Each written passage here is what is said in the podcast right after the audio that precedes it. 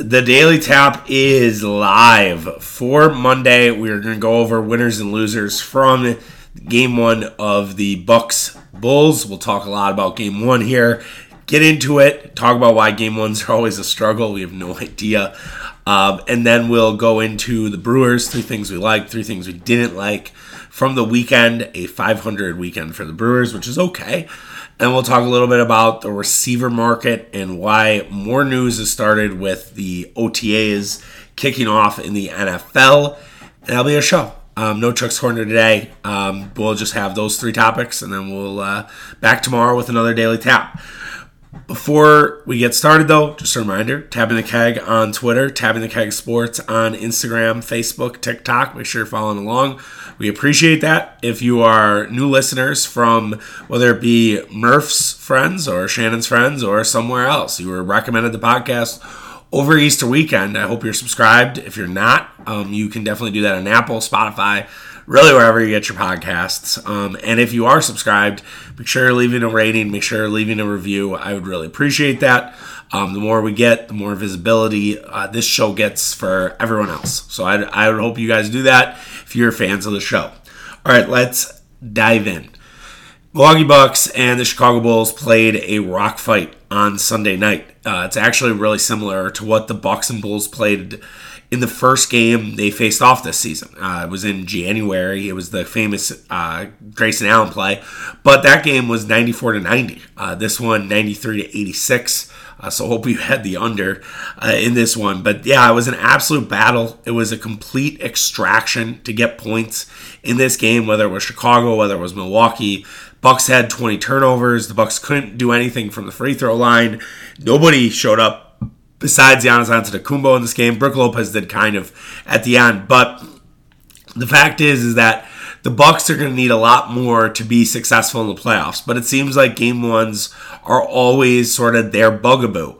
And I kind of wonder why. Like, I kind of wonder if this is a philosophy for Mike Budenholzer. We've talked about game one struggles in the past. We've definitely done podcasts about it. We looked at like Gregg Popovich in game ones, and Gregg Popovich had none of these like issues in game one. Every now and again, you would see a, a Spurs loss in game one, and then they would turn it on, win in five or win in six, and they were pretty much in control the rest of the way. But it wasn't something that I guess you saw regularly. I'll be curious to see how Minnesota does against, or I'm sorry, Memphis, pardon me. I'll be interested to see how Memphis does against Minnesota because Taylor Jenkins, a Bud disciple, also lost his first game of the playoffs with an awesome performance by Anthony Edwards. Minnesota was ready for the moment. Um, so I'm very curious to see how Memphis responds because that is very much out of the Bud playbook to get your asses kicked in game one. And if Chicago had a, a, semblance of an offense, we're talking about the Bucks being down 0-1 and probably the Bulls being one of the bigger stories of the weekend because everybody would be like, "Oh my God, maybe we were wrong about this Bulls team. Maybe the Bucks aren't going to walk through." But yeah, it, it was a, a Bucks team that did not necessarily put down the gas pedal after that first quarter. Uh, that first, that second quarter got bad. Also, I think the refs did a lot to sort of tighten that game up. Um, I'm not one to blame the refs, but the refs were clearly having a favorable whistle for Chicago. They wanted to keep this game tight. They did their job. Um, Tony Brothers and the other guys understood the assignment in the second quarter because all of a sudden that game started to tighten up and the refs were inconsistent from there. Um, they really weren't great, but again, you're not going to blame the refs if you won, you're not or lost, and you're not going to necessarily say like the refs had something to do with you winning either. You're never going to admit that, right? But yes, game ones have been an absolute struggle for the Milwaukee Bucks. Um, it necessarily seemed like it's getting better. I hope they figure it out. But it's clear that they don't value game ones maybe as much as other teams do. Like I feel like for if you had how important was game one to a variety of teams. The Bucks are probably last in that importance ranking, if you think about it. Like I think for Miami, it was weirdly important because the Hawks had some momentum coming into that series and the Heat just blow them out. Um, they were they absolutely destroyed the Hawks. Uh, that game was not close from the absolute start. For the Sixers, game one, very important. Everybody picking Toronto to win that series. Everybody thinking that Toronto was going to give Philly a game. Philly blows them out. Philly looked probably the best they've looked in a long time, right? Like probably since the start of the Harden era, quote unquote. Uh, that's how good Philly looked in game one. Game one, very important to Boston and Brooklyn. I think that because A, for Boston, they, they want to try to have a short series. They don't want to go six or seven games with the Nets. The Nets know they, they want to show up. They This is their time to show up. So all of those are important. Okay, so let's now go to the to the West this is impromptu, but I, I think it really kind of speaks to why it might not matter as much to the Bucks in terms of a game one. Golden State, first time they had Curry, Draymond, and Clay back. Of course, they're going to want to send a statement. Jokic, the MVP, um, they absolutely demolished that Denver team. Uh, then you have Utah and Dallas. Utah favored now because Luka's out. You want to take advantage of Luka Doncic not being on the court, and Dal- and Utah was able to sort of extract that one out in the fourth quarter, even though that one was maybe not a rock fight, but it was a pebble fight. It was not it was not as ugly as as the Bucks Bulls, but it was pretty damn ugly in its own right. So you have that. Uh, Suns Pelicans, yeah, maybe. I was I could argue the Suns it was maybe not that important for them, but similarly with the momentum conversation with Atlanta, the Suns want to make sure that they're kind of you know sending a message, shall we say? Um, and then lastly, the Memphis and Minnesota game. I actually think that was important for Memphis just because they have a bunch of young guys who haven't been here before. I think that matters, and they were a little shell shocked. Um, so, but again, we'll see what happens. But I, I think to kind of round this out, and then we'll get into winners and losers.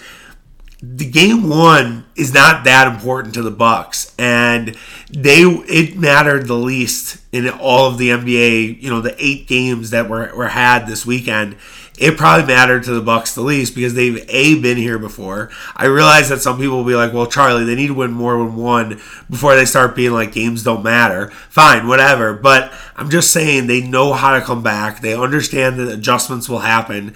Bud and his team now have two days to go into the lab, really three, because the game's not till 8:30 on Wednesday. They have three days to really look at all the different things they can do. Look at the different matchups. Now you don't have George Hill because of an abdominal strain. So we saw a lot of Jevon Carter minutes, which I thought were decent for Jevon. He had a couple nice plays in the game, but I think they're going to try to mess with lineups. They're going to see what they can do. I wonder if Serge Ibaka will play a little bit more, just given how well Brook Lopez performed, how well, I mean, even Bobby had 10 and 10. Uh, Giannis did too, played well. So I think I'd be curious to see what adjustments are made, but I have all the confidence in the world. This did not like deter how I feel about the Milwaukee Bucks. For winners and losers for game number one, uh, you know, obviously the number one winner is Giannis Antetokounmpo. Giannis had a special game. He was plus 19 in 34 minutes. He had 27 points, 16 rebounds. I wasn't that great from the free throw line, but he came out like an absolute no, you know, supernova. He was he was ready to play. He was ready to go from the absolute start. Uh, great game from Giannis. Uh, definitely why he's the best player in the NBA. I mean, that guy carried his team. And you think about Jokic, and you think about how bad Jokic was against the Warriors, and wasn't able to carry his team at all. You Embiid definitely needed some help, but Embiid was not in the situation that Giannis was, where none of his guys were scoring. Um, and Giannis put the guys on his back and won this basketball game for them. And I have no idea what Bud was doing. We can go into a loser here is Mike Budenholzer. Mike Budenholzer's strategy with Giannis made zero sense. I don't understand really what Bud was doing. Um, if you have five fouls with a guy and it's your best player, I think you can keep him out there. He has to know not to foul. I mean, maybe Budenholzer thought the refs were terrible and wanted to make sure if this game did go to overtime that he had Giannis, just given how bad they were. Um, but yeah, I, or how bad the other guys were. But yeah, it made no sense. Um, it was a, definitely a bad Bud game. Um, I like Mike Budenholzer. I think Mike Budenholzer has made massive steps in the last few last few years, but this was a bad Bud game. And whether that goes back to our game one not being that important or what, but I just don't necessarily understand what Bud was doing when it comes to Giannis's minutes. Um, someone pointed out Giannis hasn't played 40 plus minutes since the clinch against the Phoenix Suns. I'm not really that worried about that just because I, I think you want to keep him healthy. But I don't really understand why Giannis couldn't have played 38. Like, I feel like you definitely should have had Giannis for 38 or 39, and maybe it was fouls because Middleton played 39, Holiday played 39, Lopez played 32. Um, obviously, with the back stuff and having a lot of big men around to be able to play, I think that's, you know, that, that they basically have that available to them. So, yes, definitely a winner for Giannis, a loser, Mike Budenholzer, for just the way he he sort of managed Giannis's minutes. Another winner is Brook Lopez. Uh, Brook had a great game. He was really good down the stretch.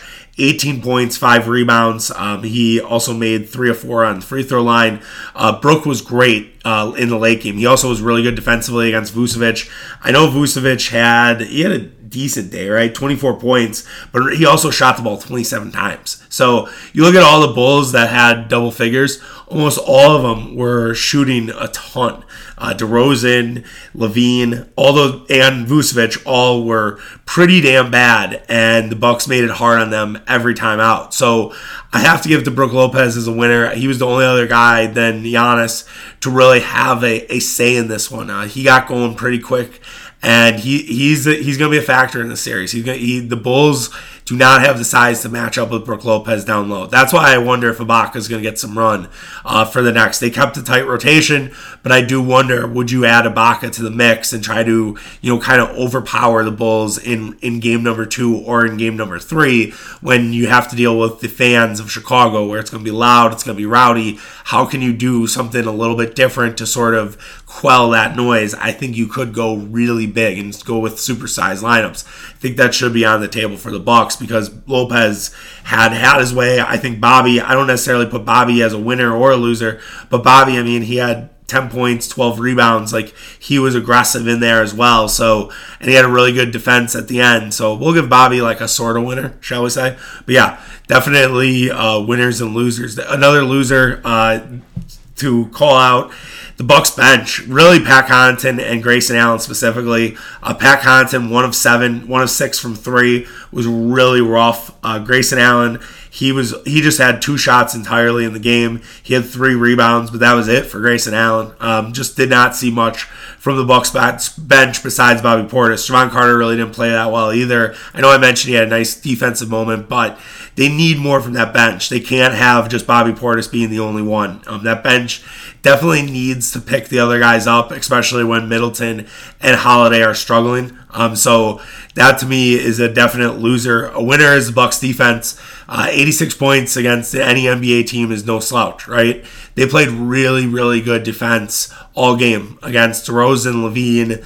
Uh, they made things difficult on Patrick Williams, who's you know kind of their next big thing. Um, he only shot the ball three times, kind of a little timid. Ayo Dosunmu was not a non-factor. He only played nine minutes. He only shot the ball once. Uh, they they just did a really good job on a lot of their different guys. I feel like Coby White was the only dude who kind of had a good game in this one when you look at the Bulls offensively.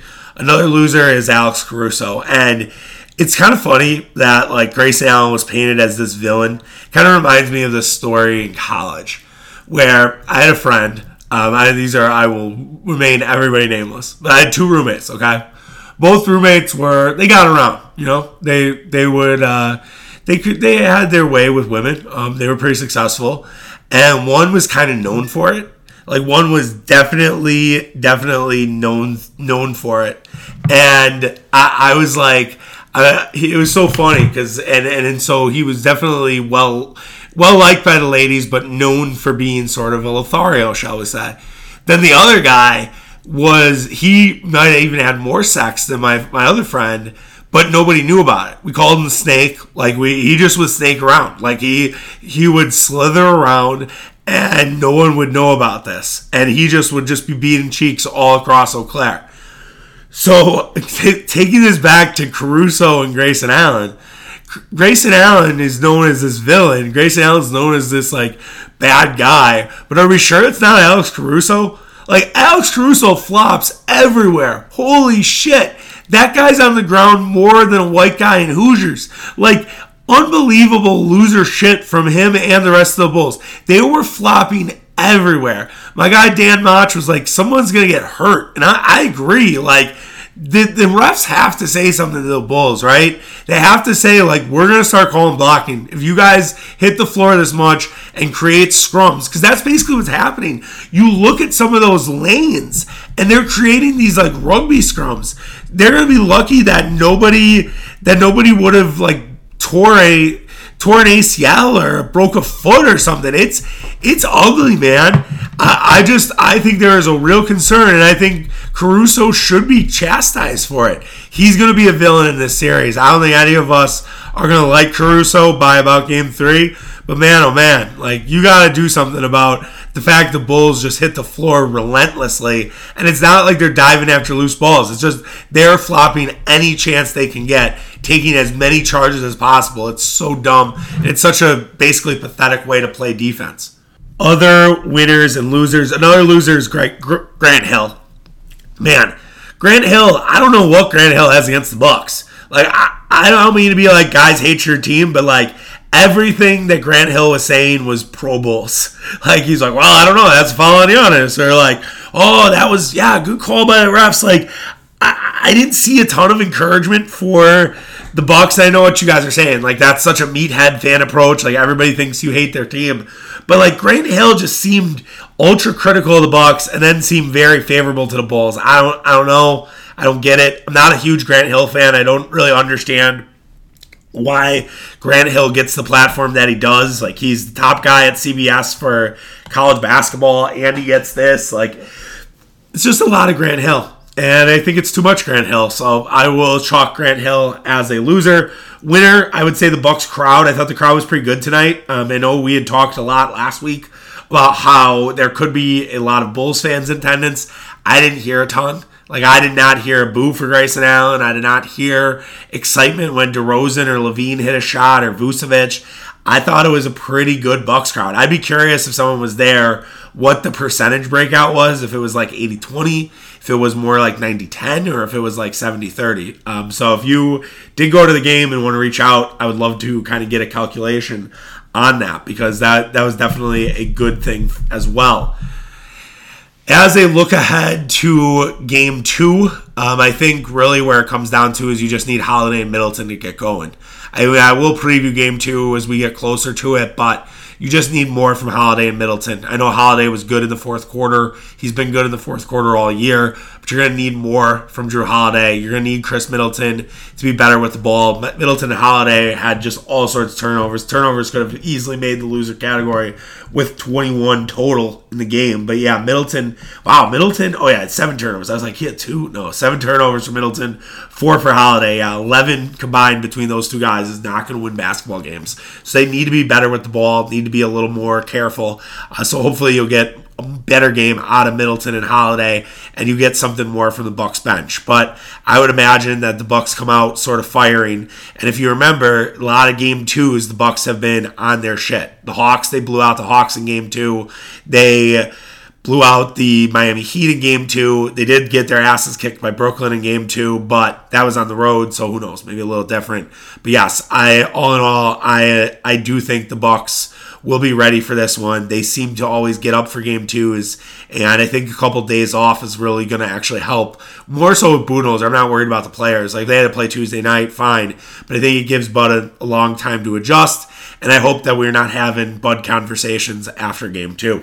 All right, let's move on to the Milwaukee Brewers they had a decent weekend. Uh, Brewers go 500. If you did a Milwaukee parlay today, uh, you would have won, uh, which is interesting because I, I probably would not have recommended that. Uh, the St. Louis Cardinals are really, really, really good against left-handers. I was worried for Aaron Ashby because of that. Uh, they had guys like Goldschmidt, they had guys like Arenado, uh, Albert Pujols who did hit a home run off Ashby. Like they have a bunch of guys that kill left-handed pitching and Ashby made it out all right. Like he had the bases loaded. He got out of a jam in the first inning. Uh, he was struck out four. He did walk four, but and gave and had one bad pitch to Albert Pujols. But all in all, pretty decent start for Aaron Ashby, and I think he'll continue to put pressure on guys like Eric Lauer, Adrian Houser, who did pitch well this weekend. We'll talk about him in a second. Uh, but yeah, it was a decent weekend for the Brewers, staying 500. They're five and five on the year. Um, not exactly where you want to be after 10 games, but it's still it's still fine. Like it's okay. Like being 500 is long season. You want you don't want to lose you know series to the Cardinals, especially at home. Uh, so to get the split is nice. And now you play Pittsburgh, who you could try to hopefully take advantage of, as the Pirates are supposed to not be that good this year. They've been decent to start the year. We'll talk about that at the tail end of this. But yeah, let's go into three things we liked about the Brewers this weekend and three things we didn't. Number one for me is Trevor Gott. I know I talked a little bit about him on Friday's show, but Trevor Gott continued to be awesome. He pitched well on Saturday, um, inning in a third, and then on Sunday he got the Brewers out of a jam when Devin Williams struggled. Who we'll talk about a little bit in the don't like section. But yeah, Trevor Gott's a dude, man. Like he looks like the next Brewer find, right? The Brewers seem to always do this where they find somebody out of the scrap heap, they pull someone out, and the guy's great. Like if you look at Gott's career numbers, they don't make sense, right? And then now the Brewers have seemingly fixed him in no short time. And Gott's Gott seems like a very reliable guy that you can trust on. And I think that's really good for the seventh inning because you probably overworked Boxberger. And Boxberger being an older dude, I don't know if he can do that in back to back years. So if you can kind of use Gott and Boxberger as interchangeable seven inning guys, I think that's going to be really helpful for the Brewers. And his stuff's good, man. He has a good slider. I really like what I saw out of Trevor Gott. And I am, I said it on Twitter yesterday, I'm a Trevor Gott guy officially. So uh, I think everyone should be a Gott guy. Uh, he's, he's really, really shown a lot for me in the first 10 games of the season. I really enjoyed Tyrone Taylor getting going um, on Sunday. He has that two run double. That double is huge. Um, if, if, Tyrone Taylor doesn't have that double on Sunday, the Brewers don't win the game. Um, so a massive hit from Taylor in terms of insurance runs. The Brewers need that. They also need sort of another guy other than Andrew McCutchen to get going in the outfield. Um, it's there for the taking. I mean, Tyrone Taylor struggled too. Lorenzo Cain's been struggling. Hunter Renfroe's been struggling. I think it's there for the taking if somebody wants it. And I'll be curious to see if you see more of Tyrone Taylor or more of McCutchen in the outfield so you can play Rowdy Tellez and Keston Hiura at the same time because I kind of think that's the Brewers' best lineup right now is having Tyrone Taylor, maybe Tyrone Taylor, Andrew McCutchen, Yelich, and then you know going with Tellez and Hiura. But you might have to put yourself in a situation where Tyrone Taylor, I, I really like him, and I think he's a really good player. But you might have to use him as collateral to get like a, a solid third baseman because I don't know. I don't know when Wicho's coming back. I thought Wicho should have been back by now. He's not. You have Jace Peterson there. He's struggling. I just wonder if Tyrone Taylor will be used for the Willy Adames trade that the Brewers made last season. Like to me, he feels like the perfect guy to ha- kind of be able to do that, and then add in maybe like a pitcher that is sort of you know half half in, half out, quad A guy. I could definitely see that. Not that I'm advocating for Tyrone. I like Tyrone Taylor a lot. Like I said, I just I I, I see kind of see the writing on the wall there.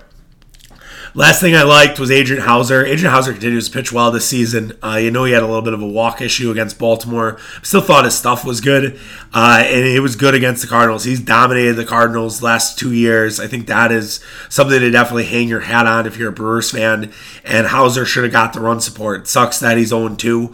Uh, it's why baseball wins are kind of funky because I would argue that that was a winning performance from Adrian Houser. He just got no run support. So hopefully Adrian gets some help the next time out, but he's off to a good start this season. Definitely a lot to prove with it being a contract year for Houser. So I'm not surprised that he's he's pitching well um, because he's doing doing good things, and I think Houser should be commended for that, and definitely like his stuff so far. I think he works well with Caratini too.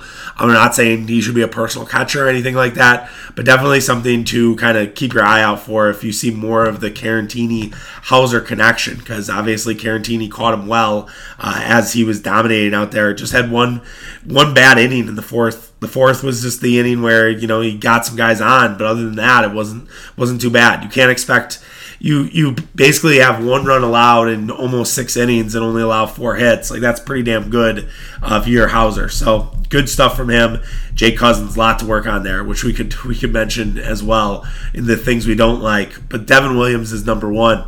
Think right now, Mitch and I talked about this at the start of the season. If you listen to like our preview, I think we did like an importance ranking for the Brewers. Uh, so if you go back and listen to that, we talk about how there's some pressure on Devin Williams, right? Because Devin Williams punches the wall, breaks his hand, he misses the postseason. A lot of people, including myself, called it a selfish move. It was pretty childish.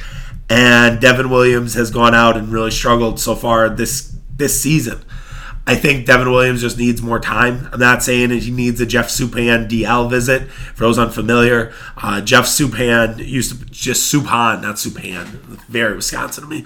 Uh, Jeff Suppan used to pitch for the Brewers, and there and he wasn't good. And he would just have these random DL stints and he would just go on the DL for 15 days, and they'd be like, "All right, we gotta get Jeff some rest." And it was basically because he sucked. It was like we're we're gonna make up a shoulder injury maybe you could do that with Devin Williams. Um, I just think Devin Williams just needs more, you know, a little bit less of a high leverage spot. He needs more of those low leverage spots. So I wouldn't be surprised if the Brewers go with Gott and Boxberger going forward in the eighth, and then they use Williams more in a sixth or seventh inning situation just to get him right um, and get him a little less in that high leverage spot and see if he, you know, can work through it. I will also say the counter of that while I do I do understand using Gott or using Boxberger more, Craig Counsell's been known to let his guys work through it. I mean, we've seen we've been through Josh Hader and his struggles in the past, and Counsell's basically said, "All right, you're gonna figure this out. You're gonna we're gonna keep throwing you out there until you figure it out, and it has to get really bad before we make significant changes." So I don't know. We'll see if Counsell agrees and goes with Gott or Boxberger, or if Devin Williams. Like I don't expect to see Devin Williams tonight pitched 35 pitches um, against St. Louis. But yeah, he's just he's just missing his spots. I think he'll get there. Um, I'm not necessarily worried about Devin Williams yet, but it is an unfortunate start to the season for him. Other things I didn't like, you know, the no offense, man, was is just so frustrating. It feels like last year. It feels like nothing changes. It feels like every year the Brewers just seemingly can't produce any sort of runs. I, I don't get it. I don't get why you they have a new hitting coach in Ozzie Timmons. Like I'm not I, I'm not really there yet on why the Brewers continue to struggle offensively. Um, I'm not advocating for Timmons to be fired or anything like that, but I'm I'm curious to see you know what his approach and how it changes because I'm not necessarily seeing it yet. Um, but maybe as the year goes on and you have more of a sample size, you're going to realize it's there. Um, so it was rough to go from getting basically shut out against St. Louis on Friday to then not being able to produce any runs against Steven Matz or even put any base runners on. Like the Brewers were pretty pathetic. I mean, they only had five base runners that entire game. Um, the Cardinals did not walk a single batter in nine nine innings. Like I just feel like that's just a sign of a bad approach. Like that's just a bad book on Matz, on you know Ryan Helsley, Genesis Cabrera did give up a home run to Caratini, but that was it. So hopefully the Brewers kind of work out their offensive struggles because uh, I don't really feel like going through another year of this. I also don't feel like going through another year of Christian Yelich struggle. Yelich struck out four times on Sat on Friday. He was really, really bad against Miles Mikolas. And then on Sunday, he didn't have a hit, but he did walk a couple times and scored two runs. His on base percentage is like 359 right now to his batting average, which is 200. So there is signs of light that Yelich is being more patient at the plate and getting on, and I think that's good because as we as they talk about a lot on the broadcast, his base running is underrated. Uh, it's really good. Uh, so to have more Yelich on the base pads definitely helps the Brewers, you know, moving forward. As for tonight, uh, they get ready to take on the Pittsburgh Pirates. Pirates are not the best team. Uh, Pirates have definitely struggled. Um, st- they're not really struggling to start the year. Uh, they're five and four, so they have basically the same record as the Brewers. Zach Thompson, the righty, goes for the Brewers against Eric Lauer. Uh, Zach Thompson has had a good start to the season. He did hurt his shoulder in his last start, but it took a drive off his shoulder. Seems to be all right. Um, so he'll be facing off against Eric Lauer tonight. So that that should be an interesting matchup. Um, obviously, you know we don't want to recap every Brewer game. We do like a one and one thing we don't like, one thing we don't like. But so hopefully the Brewers can get off to the right start in the series and get you know a first game series win like they did against the Cardinals, and then build on that. It'd be nice to you know sweep the Pirates. I'm not asking for that, but you do have Burnes and Woodruff going on the back end of this against JT Brubaker, who's struggled to start the season. He's been really rough. And then they have Mitch Keller, another guy who's been struggling against Brandon Woodruff on Wednesday, uh, a 420 uh, matinee. So I'm sure the, the weed smoke will be billowing uh, AmFam Field, but probably not. And thank God we have a roof. Just uh, shout out there because it is gross outside. It snowed overnight. Um, so it is definitely a good time to have a roof. I don't expect there to be a lot of people uh, in the seats on a Monday Pirates game. I think you could get into, think you could get in the ballpark for probably less than five dollars uh, to see the Brewers and Pirates this evening uh, with no Burnes or Woodruff. It actually, I will say this: it would be a good time to take advantage of going to see Corbin Burnes just because it's a Tuesday night. It's cold. It's not the warm up happens this weekend. I would definitely do that if you haven't seen Corbin Burnes pitch or you want to see Corbin Burnes pitch. It's probably a good time to take advantage of that. All right, let's wrap up the show with the wide receiver market. This morning we had Mr. Adam Schefter, you might have heard of him, uh, report that Deebo Samuel, AJ Brown, Terry McLaurin are not expected to participate in their team's on-field offseason programs because they want new contracts at a time this offseason where wide receiver deals have exploded per league sources. As a team leader, Terry McLaurin will still be reporting to the team's offseason program while his contract situation remains unsolved per a source. Uh, Tennessee's offseason program begins today. San Francisco begins Tuesday. But this is an issue that hangs over these teams' players, their teams, the draft. Teams will have options to extend these players' contracts or explore trades for them. So it's really interesting because I don't think I would put any of these guys in the category of Davante Adams or Tyreek Hill. Take Tyreek Hill's off season, off field stuff aside, just take the player. I think Tyreek Hill deserved his contract and Davante Adams deserved his contract. But the fact that these guys are like, all right, now you're paying me before my contract is up is really interesting. And it's really getting to a point where I wonder if the league is like, are we sure this is a good idea? Are we sure we're not heading into a path where everybody has contracts and basically it's like this player, it's a combination of player empowerment so you have Pro Football Focus tweet out like pay these guys like everybody has an infinite amount of money, but then at the same time it's like how do you kind of balance you know having large wide receiver, uh, well, large quarterback salaries and large wide receiver salaries. We talk about the cap being fake all the time. It is true. I, I don't think the cap is real. What I say all the time to people when I talk about the salary cap in the NFL is that it's it's just a number. It's kind of a mirage, and it's all about how you can manipulate the cap. And the cap it can be very much manipulated. Now, if the NFL and their collective bargaining agreement, which probably would have a lockout and probably would not work out well, the NFL was like, all right, we need to stop this manipulation and we develop sort of a hard cap, then you know you will not see the money as the same sort of everything won't make sense. And I do wonder if guaranteed contracts become a real thing, which JC Tretter, the players union head, wants to see. I do wonder if they say, all right, well, if we're going to guarantee contracts, we're going to have a hard cap. And then our cap is what it is. There's no maneuvering, there's no manipulating. We'll extend the cap because we're going to make more money in TV, but basically your guaranteed money is your guaranteed money. And we'll work on you know the other guys and figure out how this all works. I don't know it, how the guaranteed stuff can start. I think they'd really have to basically reinvent how the nfl does salaries so all these guys being upset i don't know if they were i don't think any of these teams san francisco washington or tennessee were expecting to pay these guys this year i think they were like all right we have one more year before we have to extend Deebo, before we have to extend Terry McLaurin because they don't have the these five year because they're second round guys.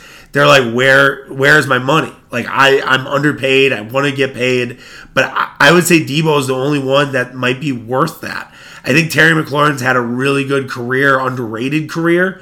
But I don't know if Washington is in a position to be like, yeah, we want to build around Terry McLaurin. Because don't they need to get that wide receiver figured out or the quarterback figured out Which could be Carson Wentz. They brought in Carson Wentz.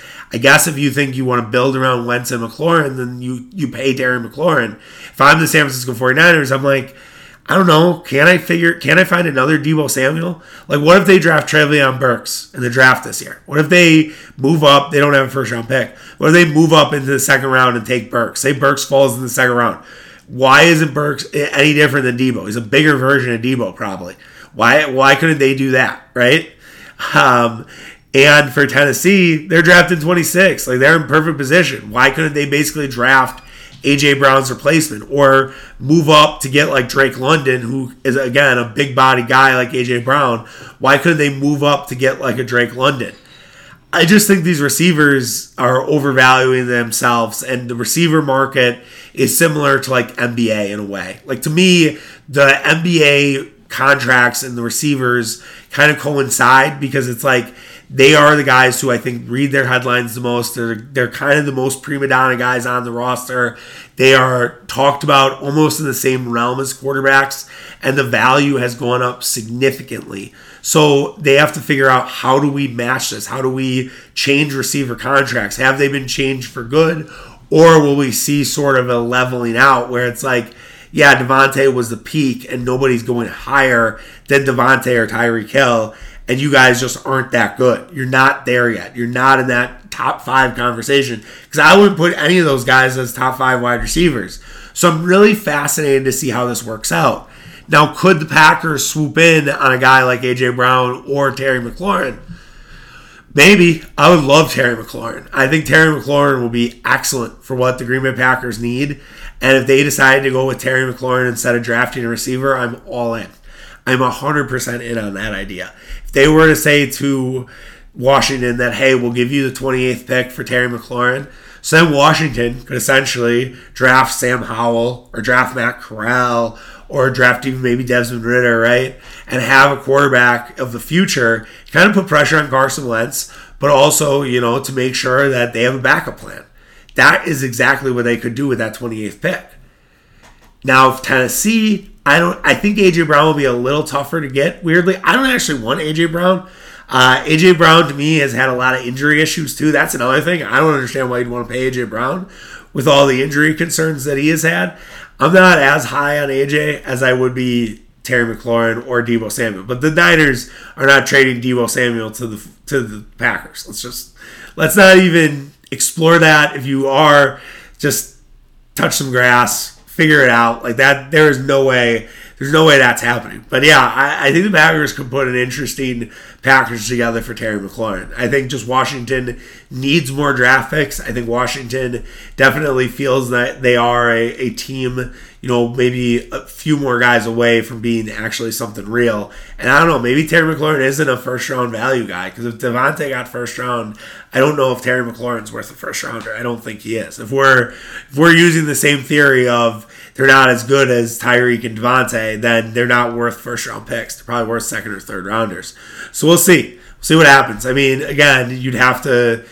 The the last thing I would say is you would have to basically understand if you're going to trade for this guy. All right, what's the contract look like, and are they ready to take it? And that's that's a challenge. That's a big challenge because it could be a rental. And if it is a rental, like if one team could do a rental receiver for a year and bring in a mercenary, similarly to what uh, the Patriots did with the Darrelle Revis, it's the Green Bay Packers. Because who knows how long Aaron Rodgers stays here, and you're just trying to win every year. And then if next year Terry then goes to, I don't know, this new, let's just say the New Orleans Saints. They don't have any money, but that's a bad example. But the first team came to mind, they go to the New Orleans Saints. Like, all right, whatever, fuck it, it's fine. We won a Super Bowl.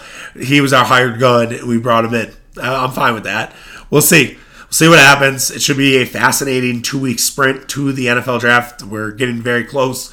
Speaking of which, we will have uh, the edge rusher segment that Murph and I did. Um, we actually might do the safeties. I actually, I'm going to take that.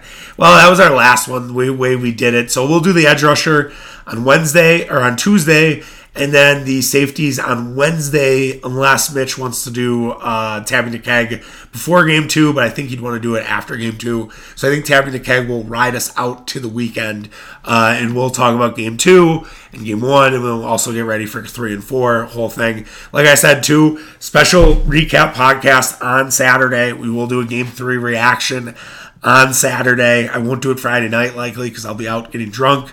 Um, but now I'll have to figure that out because I'm going to go golfing on Sunday so, or Friday so, or Saturday. Jeez, can't get my day straight. Uh, can you tell I, I had a lot of uh, Easter activity? I'm just wiped. I can't believe it's Monday. I need like an extra day. I need that Easter Monday that the Europeans get. All right, guys, take care of yourself. Have a good one. We'll be back tomorrow. See ya. Bye.